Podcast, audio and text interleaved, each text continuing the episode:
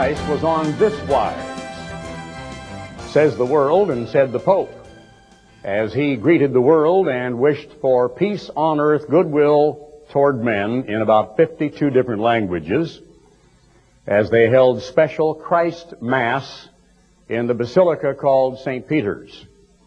And of course, all over the world, the so-called Christian world today, there are millions upon millions of people gathering around long since, I'm sure. The children in most parts of the world have opened the packages beneath the tree, and right now many of them are outside in the snow on their new little sled or the new little red tricycle or wagon or holding up various little toys. Some of them are toy machine guns, others are ninja turtles and little toy soldiers and video games and who knows what all, but there are of course, millions upon millions of dollars represented in all of the gifts that have been exchanged on this Christmas day, the day of the Mass of Christ. In Matthew, the first chapter in verse 18, it says, The birth of Jesus Christ was on this wise. When as his mother Mary was espoused to Joseph, before they came together, she was found with child of the Holy Spirit. A question in passing for those who believe that God is composed of three distinct beings. Although they deny the word being has any connection with the Trinity, they prefer to use a completely different term. Make it so vague it's virtually inapprehensible and something you cannot understand. If the Holy Spirit is a member of the God family, that hooded, wraith-like, ghost-like creature that you never really see in the idols or the icons, but you hear addressed in various sermons or references made by anything from the Catholic Encyclopedia to Pentecostal people about the Holy Ghost. You see Mary, you see Jesus, the babe in arms, you see the dead Christ on the cross, you see Jesus in all of his various pictures and guises in the beautiful stained glass windows and the statuary that adorns some of the big basilicas in Europe and here in the United States. But you never see a hooded specter-like being because there is never a face, either male or female. There is no character or specific being assigned to the Holy Spirit. And so no one knows what the Holy Spirit looks like. But in the Trinitarian doctrine, the Holy Spirit is a member of the divine triune beings or beings, the triumvirate, called the Trinity, consisting of Father, Son, and Holy Spirit. Mary was to be found with child of and by the agency of the Holy Spirit. Then who was Jesus' father? Well, obviously, if you're in the fourth grade in English class, obviously the only answer to that is the Holy Spirit. Well, then why did Jesus pray to his Father? And why did he say that when you pray, you're to say, Our Father, which art in heaven? Why didn't he pray, O Holy Spirit, which art in heaven? It's a question. You oftentimes, if you read the Bible the way it is, let it say what it says and mean what it says, run into all kinds of problems with tradition, as we shall see very shortly in reading these accounts. and these scriptures, by the way, have been repeated and repeated thousands of times by children, in Christmas plays, in school, thousands of times in sermons all across the land. And right now, I would imagine, somewhere, by some uh, quirk of fate, I will be reading along in the book of Matthew and probably will be reading together with some television program or some play or some presentation somewhere because of all things in the Protestant world, this is a rare, rare, rare occasion when many people go to church on the Sabbath. because it's Christmas Day. Then Joseph, her husband. Sure enough, you look up the term in the original Greek and it means exactly what it says. He was her husband.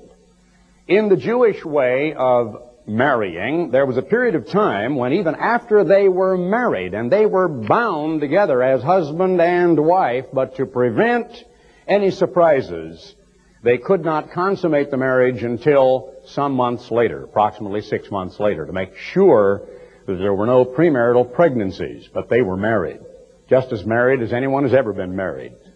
Being a just man and not willing to make her a public example was minded to put her away privily, privately.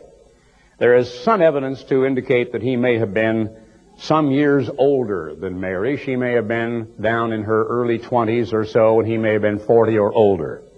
But while he thought on these things, behold, the angel of the Lord appeared to him in a dream, saying, Joseph, thou son of David, fear not to take unto thee Mary, thy wife. And once again, the Greek word means exactly what it says, wife. Married wife. What does it mean, take unto thee Mary, thy wife? Means exactly what it says. When a husband takes unto him his wife, it is for the purpose of living together in nuptial bliss, cohabiting, living, making love, to speak frankly, whenever the mood strikes either one or both, and that's exactly what is implied here. For that which is conceived in her is of the Holy Spirit, and she shall bring forth a son, and you shall call his name Joshua in the original Hebrew. Iosius, or Jesus, was the Greek, coming into the English. It's really an unfortunate sound in the English language, which is a pagan tongue derived from the old Nordic tongues, primarily High German, and some of the early Scandinavian tongues, with a hard sound of J rather than the Y, which is softer. And the way many people pronounce it in the Bible Belt in the southeastern United States makes it almost a strange sounding word. Jesus is rather a prettier sound in the Latin. But Yahshua is a very nice sounding word, and that's the exact transliterated equivalent in Hebrew. Yahshua, or if you prefer, the Joshua with a stronger sound that we give it in English. And it means really the Savior, God with us, for he shall save his people from their sins. Now all this was done that it might be fulfilled which was spoken of the Lord by the prophet, saying, Behold, a virgin shall conceive with child, and shall bring forth a son, and they shall call his name Emmanuel, which being interpreted is God with us. It says, a prophet. Which prophet? It was the prophet Isaiah.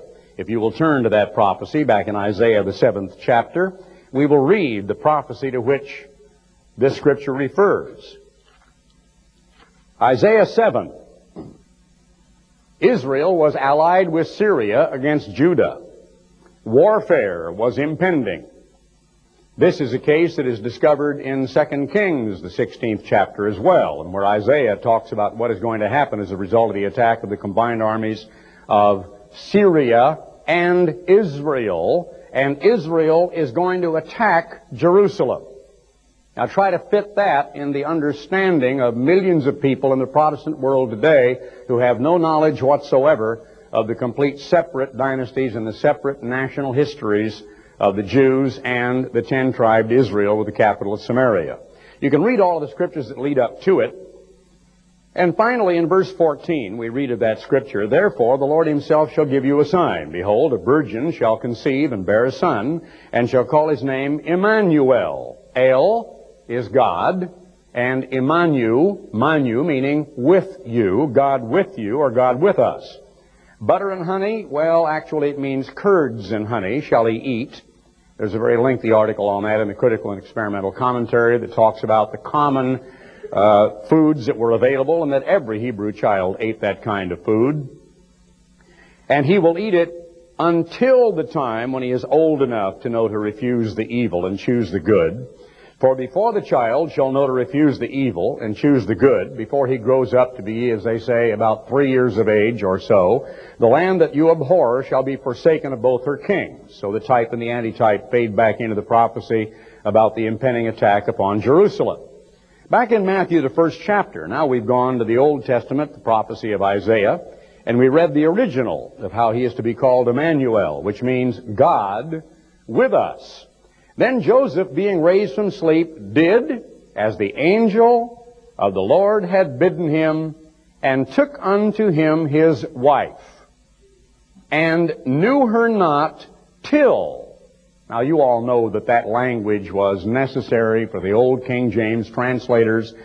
When you see in the very first few chapters of the book of Genesis, when it says Adam knew his wife, then you've got to go to all these translators and all of the various commentaries, and you've got to ferret out the original Hebrew because they couldn't bring themselves to say that he made love to his wife. They came together as human beings in love and produced a child.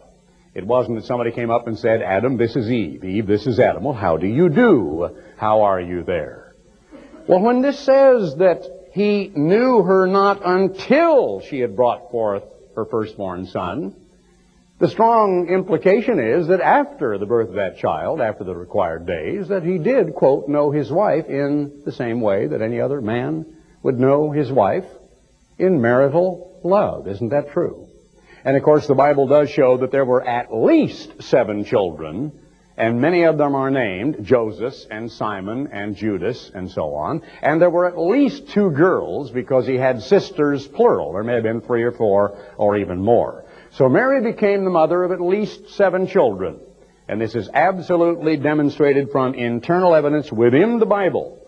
Isn't it amazing how little people know about the hero of this day, who is supposed to be Jesus Christ of Nazareth, and this day is supposed to be his birthday. And it isn't at all, but it is many, many months later. By this day, Jesus Christ was many months old because he had been born in the autumn. Knew her not till she had brought forth her firstborn son. Look up the Greek. Means what it says. If it were as the Catholic Church that takes from this concept the idea of Jesus' own life that priests should remain celibate and should never marry, then it would say only born son, not firstborn. Because you see, there was a second, and a third, and a fourth, and a fifth, and so on. And he called his name Jesus. Now, when Jesus was born in Bethlehem of Judea in the days of Herod the king, there came magi. The original word is magi, wise men, from the east to Jerusalem. How many does it say there were? It doesn't say. Does it say they were kings? It doesn't say that. There's not one word in the text. But we can sing, We three kings of Orient are, can't we? So tradition says they were kings. No, they were not kings. They were magi from the Magus, and they were probably from Persia, and they may well have been students of Zoroaster, but as many of the other commentaries say, and as I think the internal evidence is obvious, and as Bullinger's Companion Bible, from which I'll read a little later, also says, the star was very likely exactly as the Bible implies in Revelation, the first chapter in verse 20, where it uses stars and angels as synonymous. And it says, Where is he, they asked, that was born King of the Jews? For we have seen his star in the east and are come to worship him. There was no way through celestial navigation, because they didn't even have the implements that were way, way later in coming, like astrolabes and so on, that they could begin to determine navigation by the stars. It wasn't even known in that day. And if it had been, there was no way it could actually single out a particular house in a particular part of one block of one city. And there are books and there are encyclopedic articles written about what kind of a star it was. And everything involved in astrology and in stargazing is all involved in this. All kinds of arguments. You read the footnotes in Bullinger's Companion Bible, he says, and he quotes another scripture out of Numbers and other examples in the Bible of stars, which are obviously angelic uh, beings. And he says the whole difficulty is solved if you simply know that it was an angel that led these people and it stood over the manger where Jesus Christ was and led them there. We have seen his star in the east and are come to worship him.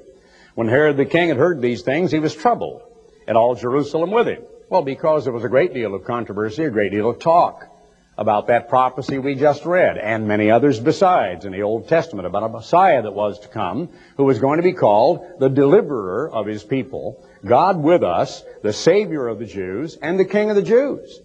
That would have been competition. That would have been a very, very bad thing for Herod because it could have threatened his throne. So when he had gathered all the chief priests and scribes of the people together, he wanted all of his experts and all of his various intelligentsia and his researchers. He demanded of them where Christ should be born.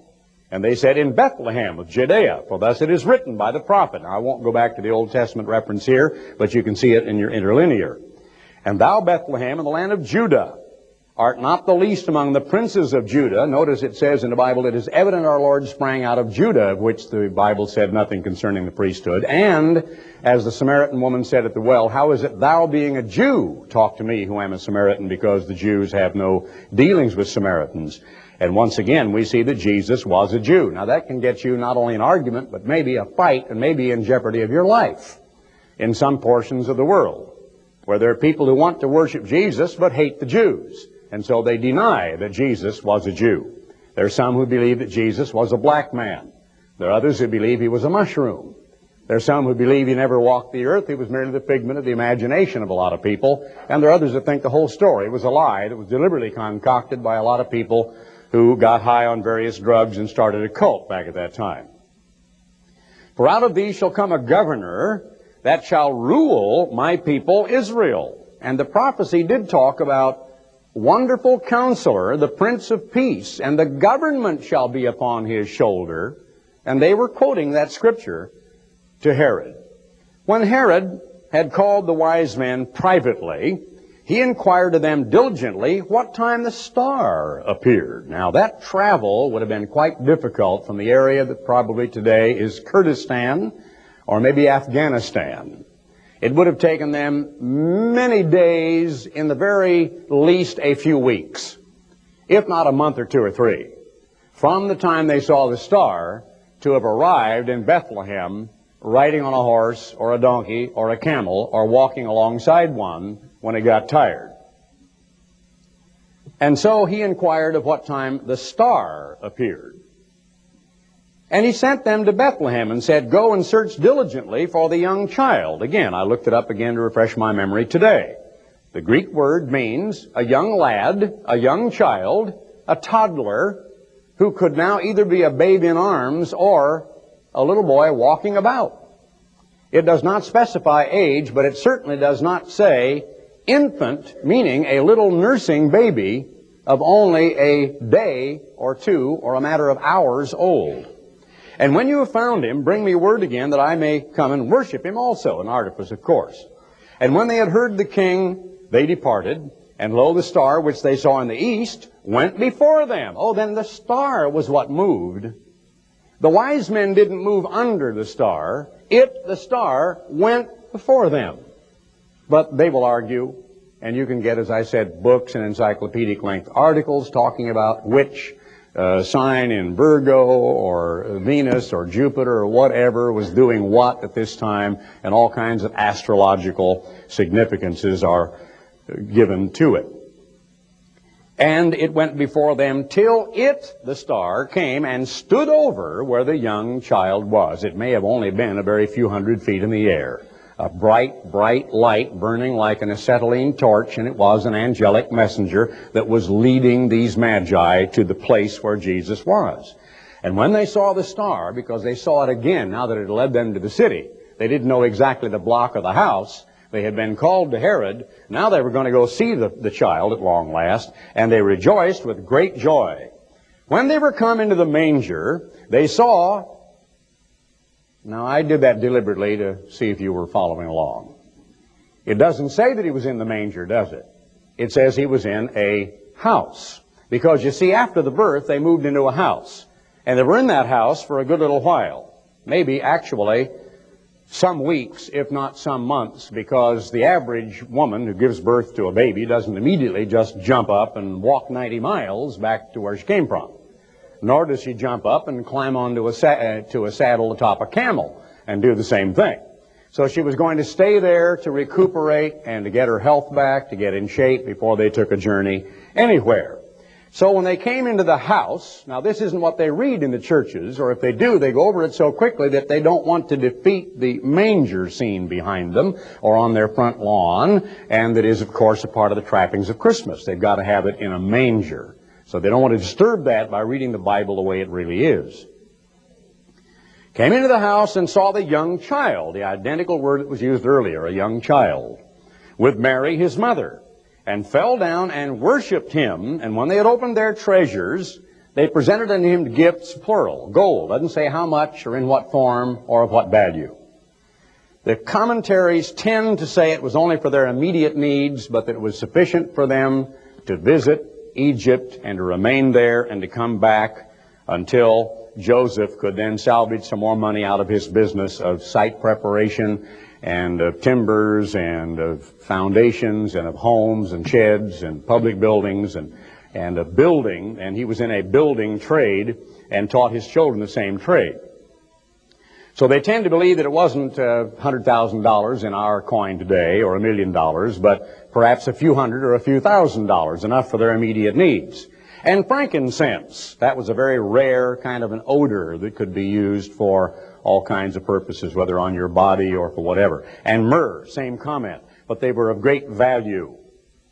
Because there were three types of gifts, all of mythology and tradition has said that there were three wise men. The Bible says nothing about that. There could have been seven. I tend to think that there were seven for an obvious reason. There could have been twelve. That's equally attractive to me. There could have been two. There could have been four or five or any number up to 120. The Bible simply doesn't say. It just gives you three categories of gifts, but there are supposed to be, they're always wearing crowns. Nothing at all in the Bible is said about them being kings of countries. Just wise men, educated men, men of letters, men who had studied, men who knew the scriptures in this case, and where even the Eastern world was coming to bow down before the Savior of the world. and being warned of God, God dealt with these men. They were not evil, they were not satanic, they didn't represent Satan or the magicians. They were people who, no matter their background, understood the prophecies of the Bible, and that this, in fact, was the arrival on this earth of the Savior of mankind. And God rewarded them by warning them in a dream they should not return to Herod, and they departed into their own country another way. They might have had their lives forfeit if they had. Herod might have killed them as well to shut them up. But they went on out and disappeared, and Herod couldn't find them. Now, when they were departed, the angel of the Lord appeared to Joseph in a dream, saying, Arise, take the young child, same word. Now, again, you're not, you're not dealing with a two, two-day-old baby here, but with a young child and his mother who has already recuperated sufficiently to be able to travel. And flee into Egypt, and be thou there until I bring thee word, for Herod will seek the young child to destroy him. Four times that term is used I looked it up in the Greek, looked it up in the Companion, looked it up in Jamieson, Fausset, and Brown. It means a young child, not a tiny little baby uh, that is only a few days old. When he arose, he took the young child and his mother by night and departed into Egypt. And he was there until the death of Herod, that it might be fulfilled which was spoken of the Lord by the prophet, saying, Out of Egypt have I called my son. Time after time after time, Halley's little Bible handbook, the little thick blue one that you can buy in any Bible bookstore, uh, catalogs all of the many, many Old Testament prophecies that were fulfilled one right after the other about the birth, the early days, the youth, and the life of Jesus Christ, and the corroboration from the Old Testament prophets that he was born, he was the Son of God, he was the Savior of the world. There's a beautiful section in the uh, portion about the resurrection of Christ, where Halley's goes into all of the logical reasoning of how Jesus Christ was in fact resurrected from the dead. How if it were an artifice that no man goes out and is burned at the stake or crucified upside down or sawn asunder or thrown to lions or otherwise tortured in unimaginable excruciating pain for a farce which he knows to be untrue.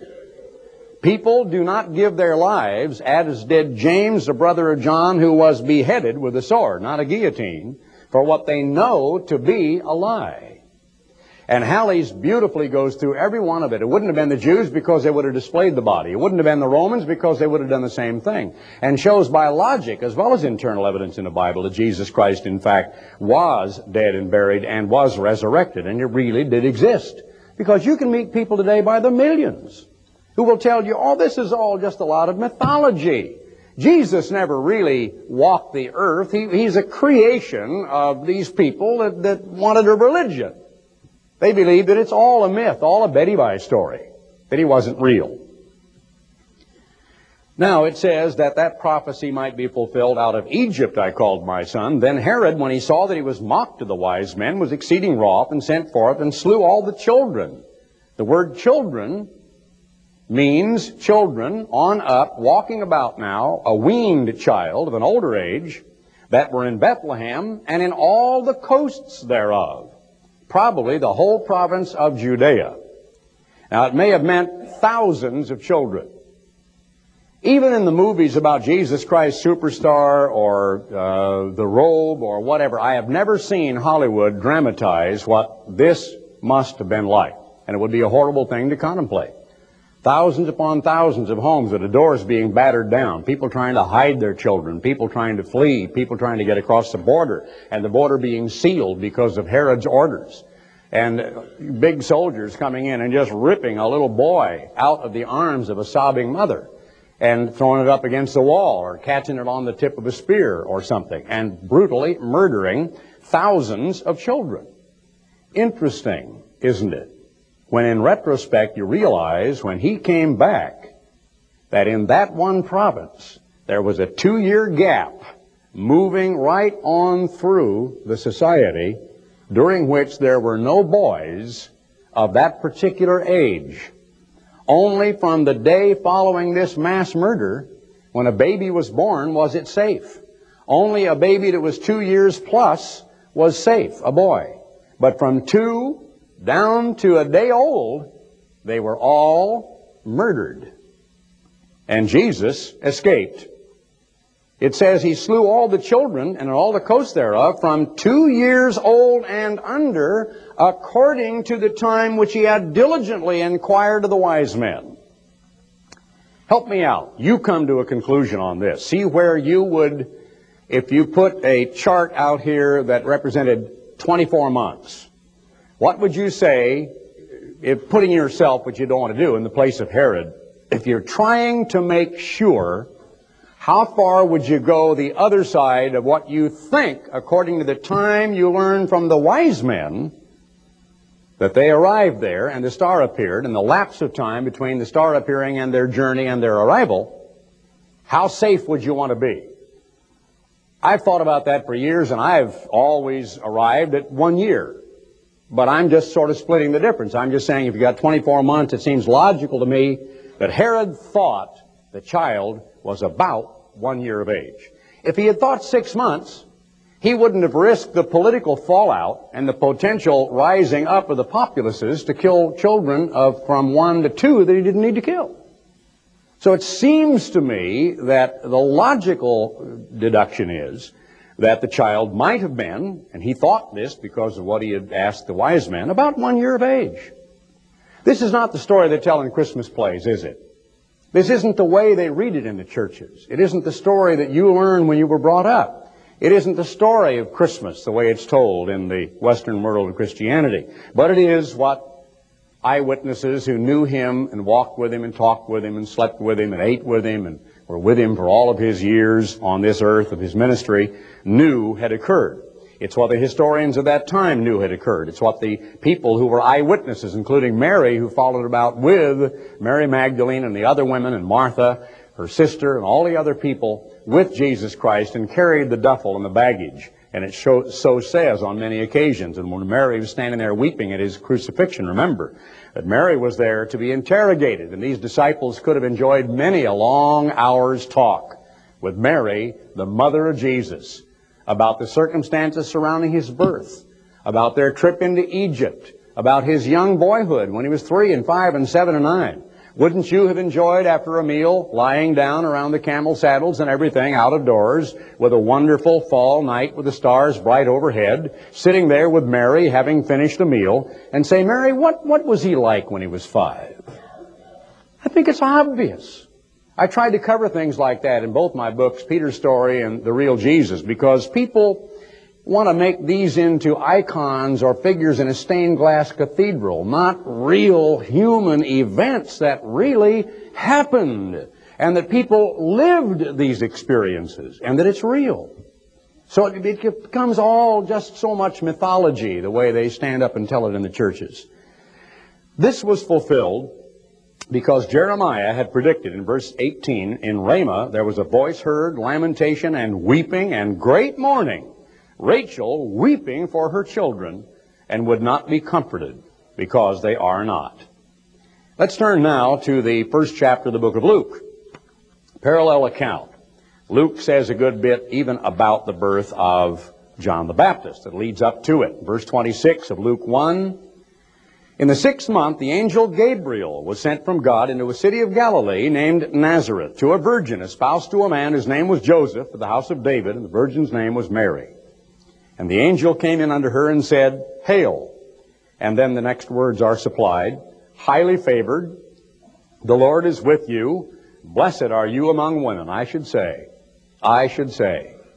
Honor? Yes. Reverence? Of course. Uh, very warm memories, appreciation, yes. Worship? No. Not even angels are to be worshiped. When the prophets of God would have a bright, shining archangel appear and would fall down and try to grab them by the feet or try to appear to be worshiping them. Worship me not. I'm a fellow servant with you. Worship God. Mary was never to be worshiped.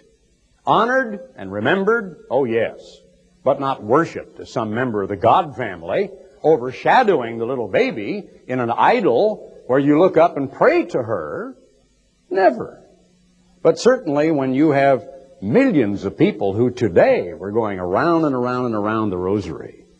And I see the women, and I saw, of course, you can't avoid it. If you watch television at all on uh, Christmas morning, all you're going to see is Christmas. So we saw the women standing there making this sign, you know, in the basilica called St. Peter's in the Vatican. This is very important. Nobody would want to be standing around like this. You know, if you have arthritis, you just stay out of the basilica because you got to get your hands like this because that impresses God. But this stuff, this this is no good. You know, you don't stand there like that. So you make all these funny signs, and then they go, "Hail Mary, blessed art thou among women, blessed is the fruit of thy womb, Jesus." And they oh, and you don't say it. Hail Mary, blessed art thou among women, and blessed is the fruit of thy womb, Jesus. Oh no, Hail Mary, full of grace. You say it so that it gets an echo going in the halls and the corridors of the cathedral. And it is very impressive, and you know you're getting God's attention. Hail, highly favored, the Lord is with you, blessed are you among women. And when she saw him, she was troubled at his saying, and cast her mind what kind of a greeting this should be. The angel said unto her, Fear not, Mary, for you have found favor with God, and behold, you shall conceive in your womb, and shall bring forth a son, and shall call his name Yahshua, Iesous, Jesus. He shall be great and shall be called the Son of the Highest, and the Lord God shall give unto him the throne of his father David. Now that part they never cover. I never had that explained to me in the sixth grade when they made us do the Christmas plays. And the kids had to dress like angels. And the shepherds had to come out with the little shepherd crooks. My mom had to sew and sew and sew endlessly to make out a little brown, a little white uh, cloth, cheesecloth that she could buy this cheap little costume. And they would work so hard and they get buy the little gold spangles and everything and cut out cardboard and glue them together and strap them over your back and you'd have your little wings. And you know, you felt so bad because here you were supposed to be a page boy for one of the kings. I was one time. And I had these long green stockings with a frilly little thing up here and I had this run in my stockings. She had dyed my sister's stockings green and I was in a school play and I come running out saying, Hail, O King, or whatever it was I said just before I slipped on the lion skin, skin and went out the door. But anyway, and I noticed that I had a run in my stocking. Oh, how humiliating. You ever been in a Christmas, how many have been in a Christmas play? How many? Oh, good. Enough of you to know what I'm talking about. And see, some of you so embarrassed as kind of I was. Isn't it horrible? The things they put we kids through trying to emphasize all of this stuff and make it into mythology and tradition when you're little and growing up. And so little children chirp endlessly and make these statements and uh, play the parts of the various people in Christmas plays. But when it comes to this part, I'm sure they read over it very rapidly he shall give unto him the throne of his father Jacob, or the throne of his father David, and he shall reign over the house of Jacob forever. It sort of sits up there and reigns over it. And there it is, and he's reigning. And that's it. But now to go back and to trace through history the fact that David was seated upon a throne, which earlier had belonged to Saul. That God overthrew Saul, and that David was given a covenant with Almighty God through a divine messenger that said that David would never fail to have his seed sitting somewhere on this earth on that throne.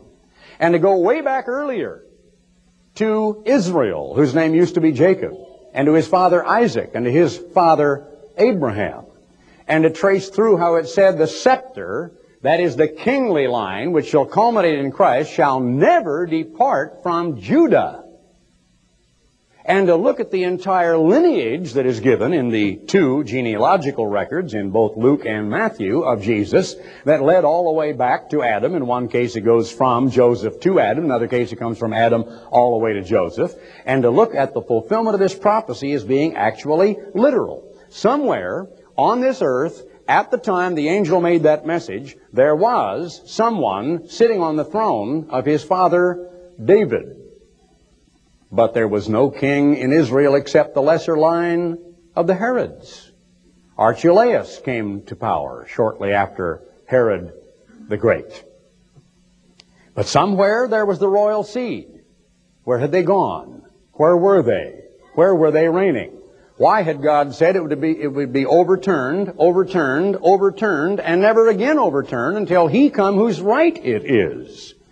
Why were there so many prophecies about that stone, the rock that was Christ? And why is it that today in England, when the next coronation takes place, they will once again get out of its secure place where they have put it because of the time when thieves stole it, that ancient old stone with its completely weathered, almost disappeared old iron rings on each side of it, which I have seen on several occasions, called Jacob's Pillar Stone, the stone that apparently he set up on end, poured oil over when he saw the symbolic Jacob's ladder, the angels ascending and descending upon him, and to fulfill the promise made to Abraham, Isaac, and to Israel of God, that his seed would be like the sand of the earth, that they would spread abroad to the north, the east, the south, and the west, and that many, many kings would come out of his loins, and that eventually many royal families over many nations would rule in nations all over this earth who would actually be a part of that family.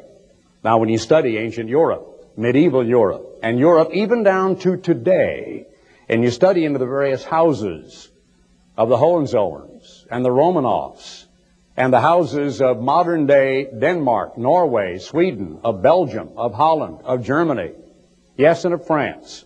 And you know that these families were interrelated that Tsar Nicholas was related to them, of all things. It's a fascinating study of which most professing Christian people are in complete, blissful ignorance.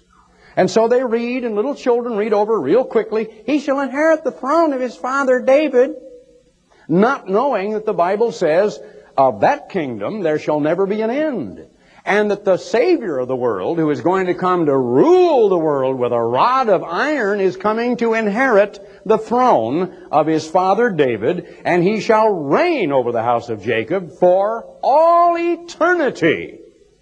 And of his kingdom, a king is a king, and dome is short for dominion. It's an area ruled over by a king, in this case, an absolute monarch whose word is law and who will rule over all the earth. Is there anyone, little children aged 6, 10, 11, to ministers in pulpits to the Pope in Rome, who read these scriptures, and in their minds comes the idea of a coming King of Kings and Lord of Lords who is going to reign and rule over all nations of this world, from Iraq to Afghanistan, from Japan to Mexico, with a rod of iron. I submit to you, not one out of millions know it. Not one out of millions. And it's throughout the Bible. It's the story of Jesus' inheritance. It's a main part of why he came. To qualify for world rulership. And what have they done? They've made him a little baby and stuck him off in a corner that's where all the Christmas stuff and the wrappings and the old tree with the tinsel and all the gifts, and that's where some of the old broken toys, and thankfully that's where all the music is going as of tonight and tomorrow. Now, some of the music is beautiful. I mean, absolutely gorgeous, and I used to sing it in an a cappella choir, and I love some of it, and some of it would be perfectly all right with me to sing today, as long as it doesn't have Santa Claus or Rudolph the Red-Nosed Reindeer or pagan accoutrements in it. If it's merely adoring Christ, worshiping God, uh, Almighty King, etc. There's some gorgeous music, don't get me wrong. I'm just merely characterizing the way many people are.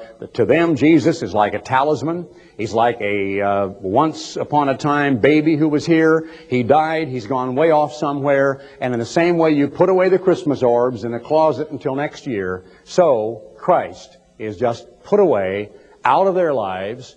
Is he on a moment to moment day-to-day basis in the conduct of their businesses, their jobs, their homes, their families, their lives, their child rearing, their diet, their exercise, their entertainment, their choices in culture, in literature, in art, in music, where they go, what they do? Is he their boss? Is he their master? Is he the one in charge? Another question. Is he their hero? Who are the heroes of today? Some of them are in trouble, aren't they?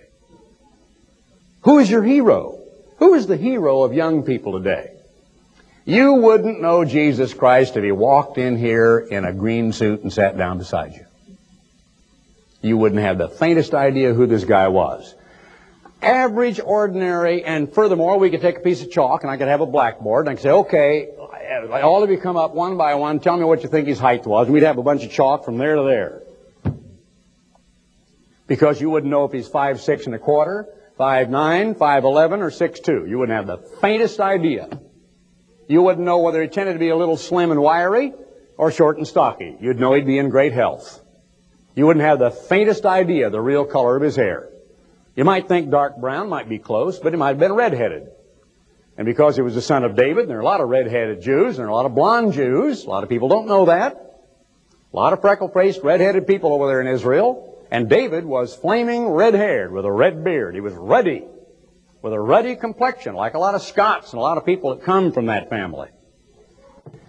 He might have been a redhead. We don't know. He could walk in here and sit down beside you. And if you could talk to him for about 10 minutes, you would think you had met the bald iggle of the old Lil Abner strip. Because about the first bit of absolute fluff and nonsensical foolishness that came out of your mouth, he would say something to you that would so shock you, would be so awkward to you, would be so against the grain socially, the kind of thing people just don't say to each other, that you would be astounded at what he said. When he came here, they were astonished at what he said. They were astounded at his doctrine. They were astonished not by his appearance, but by his message, by what he said. Jesus Christ of Nazareth is worthy of the worship of angels, and he's worthy of your worship. Now, this is not the appropriate time of the year, but because the whole world, which is steeped and lost in paganism, believes this is Christ's birthday, I wanted to refresh our memory about Jesus Christ and events surrounding his birth. Now, a little later on, when Mary gave her what's called the Magnificat, and that prayer of exaltation begins in verse 46, and there are several verses of it, then we read of Elizabeth's time, and we hear, as we read through all of these accounts, of how even angels were rejoicing. In the second chapter of the book of Luke, we read this because this is one of the scriptures, again, that is read so often at this time. In the verse, in verse 8, there were in the same country shepherds abiding in the field, keeping watch over their flock by night. And lo, the angel of the Lord came upon them, and the glory of the Lord shone round about them. Isn't that interesting? The angel came upon them once again. It may appear of a blinding light. And the glory was shining around them because it lit up the countryside. And they were really afraid. And the angel said, Fear not. Behold, I bring you good news. A great, good announcement of great happiness, of great joy which shall be to everybody, all people, Japanese, Africans, Asians. For unto you is born this day in the city of David a Savior, which is Christ, the Lord. And this shall be a sign unto you. You shall find the babe wrapped in swaddling clothes, lying in a manger. And suddenly, there was with that angel a multitude of them. Suddenly, thousands of them appeared, praising God and saying, Glory to God in the highest. And on earth, if you read the original, peace among men of goodwill. Not peace on earth toward or goodwill toward men, but read the original and you will understand that it implies action on the part of men.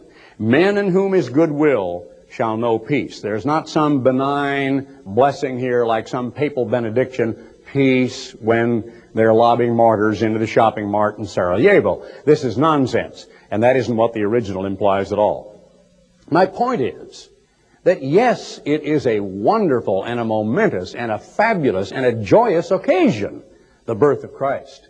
something historically that we should not be deprived of. Now, what I want to tell you is that in my years of growing up, and in all of my years in the, in the church and the ministry, I think there's been overemphasis on the denigration of Christmas. It's almost to where we are threatened by Christmas, that is so evil and it is so bad and so pagan that we want nothing to do with it. If somebody says, Merry Christmas, we're embarrassed. We don't know what to say. Oh, mm, thank you. Or, oh, I, uh, I'm not, uh, I don't keep it. And so we have offended people oftentimes. We turn them, turn them away. We put them off. We haven't known how to deal with it. And I think that it's time that we understood something from the Word of God about the birth of Jesus Christ. So I'm going to take a moment and read to you a little segment out of the book of, uh, out of uh, the Companion Bible, Appendix 179. And all of you that hear this along the tape program, and those of you that fancy yourselves scholars, I did not write this. This is from Dr. Bullinger, who was dead long before I was born, a British scholar of great note. And he wasn't perfect, wasn't right about everything, but I believe in this he is. And if you look at the parallel datings, there are two big, long pages, a very fine print of how he has gone back all the way from the Annunciation of the angels, the six months difference between the birth of John the Baptist and of Christ, the course of Abijah, the amount of time required for him to go back home, the period of time when Zacharias, the father of John the Baptist, was struck dumb, the Annunciation, his name shall be John, the time when the two babes leapt in the womb, when Elizabeth and Mary came together, who were cousins, the entire thing. Now let me read this portion to you. After these two pages of this incredible chronology involving the begetting of the Lord and his birth, it thus appears, and this is in Appendix 179, of Bullinger's Companion Bible, it thus appears without the shadow of a doubt that the day assigned to the birth of the Lord, in other words, December 25th, was the day on which he was begotten of the Holy Spirit. By Pneuma Hagion, the divine power, and his birth took place on the 15th of Ethanim, Ethanim, I should pronounce it, September 29th, in the year following, thus making beautifully clear the meaning of John 1.14, the Word became flesh on first Tebeth, or December 25th, and tabernacled, the Greek word is eskenosen, with us, on 15th of Ethanim, or September 29th in 4 BC. The 15th of Ethanim, or Tisri, was the first day of the Feast of Tabernacles. About five or six years ago, I spoke on this subject in our other building. As the years have progressed, I've read it and reread it, I've studied it, and I have become pretty well convinced. This is not dogma. Somebody wants to argue about it. I think they are the loser. I think it's to their uh, chagrin and it's their problem. But to me, the typology is virtually inescapable. And of course, we have all known what it is that Easter uh, obfuscates and confuses and what it counterfeits and what we don't see in Easter. But we have never understood what it is that Christ Mass, or the Mass of Christ, or Christmas, obscures and confuses and prevents the world from understanding. This is quite an interesting article. It's very lengthy, and I can't take time to read it all.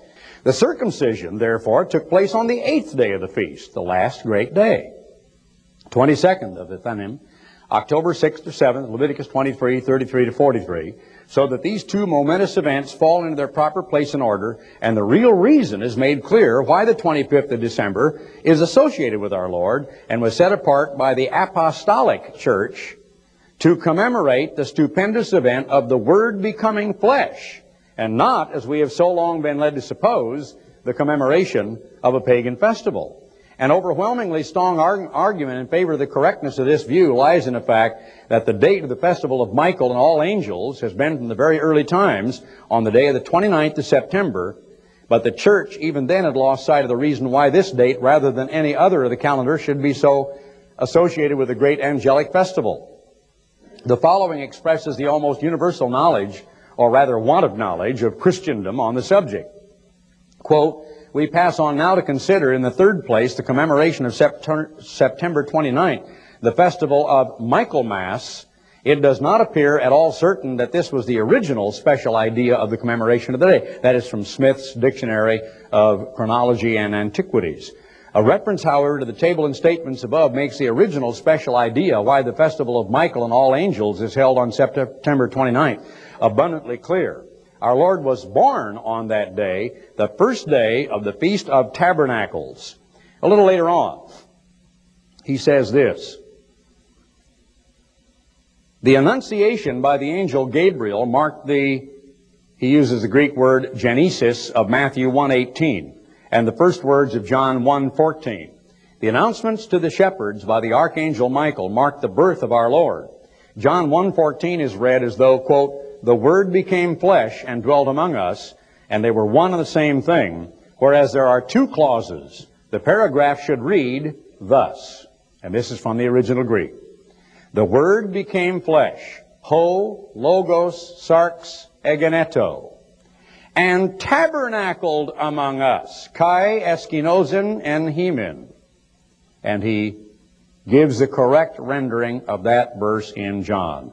The Word became flesh and tabernacled among us. The word tabernacled, here preserved, receives beautiful significance from the knowledge that the Lord of glory was, quote, found in fashion as a man, thus tabernacling in human flesh. And that in turn shows in beautifully equal, uh, equal, beautifully significance that our Lord was born on the first day of the great Jewish feast of tabernacles, in other words, the 15th of Tisri, corresponding to September 29th, BC 4. Isn't that interesting? It's here in a book which can be purchased from Zondervan by people in any Bible bookstore that is read by Protestants all over the world and certainly long predates me. I didn't invent it. I'm not its author, but I think the scholarship is awfully difficult to argue against. So any of you scholars out there that decide you don't like what I just said and Christ probably wasn't really born on the first day of the Feast of Tabernacles, I would submit to you you need to submit a scholarly treatise which completely demolishes, destroys, and dismantles all the chronology that Bullinger looked up and researched and all of the information in that particular appendix from which I just read excerpts. And then perhaps you might have a point. I doubt that you will be successful. I think also that the typology is virtually inescapable.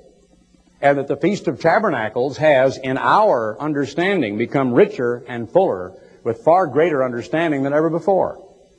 Now, I think that our families are missing a point, and this business of gift giving, you can have no real uh, feelings of hostility toward that all by itself. I know you can make fun of it. You can say, well, they ought to give their gifts to Christ. Why are they exchanging it among themselves? We've hit that theme for years and years and years. They all show up at the manger and they say, here, George, here's your gold. Thanks, here's your myrrh and they walk away and say nothing at all to the one who was lying there, who was Jesus, in whose honor the day is supposed to be. But be that as it may, using that as a technique in the past, I think we've overdone that a little bit.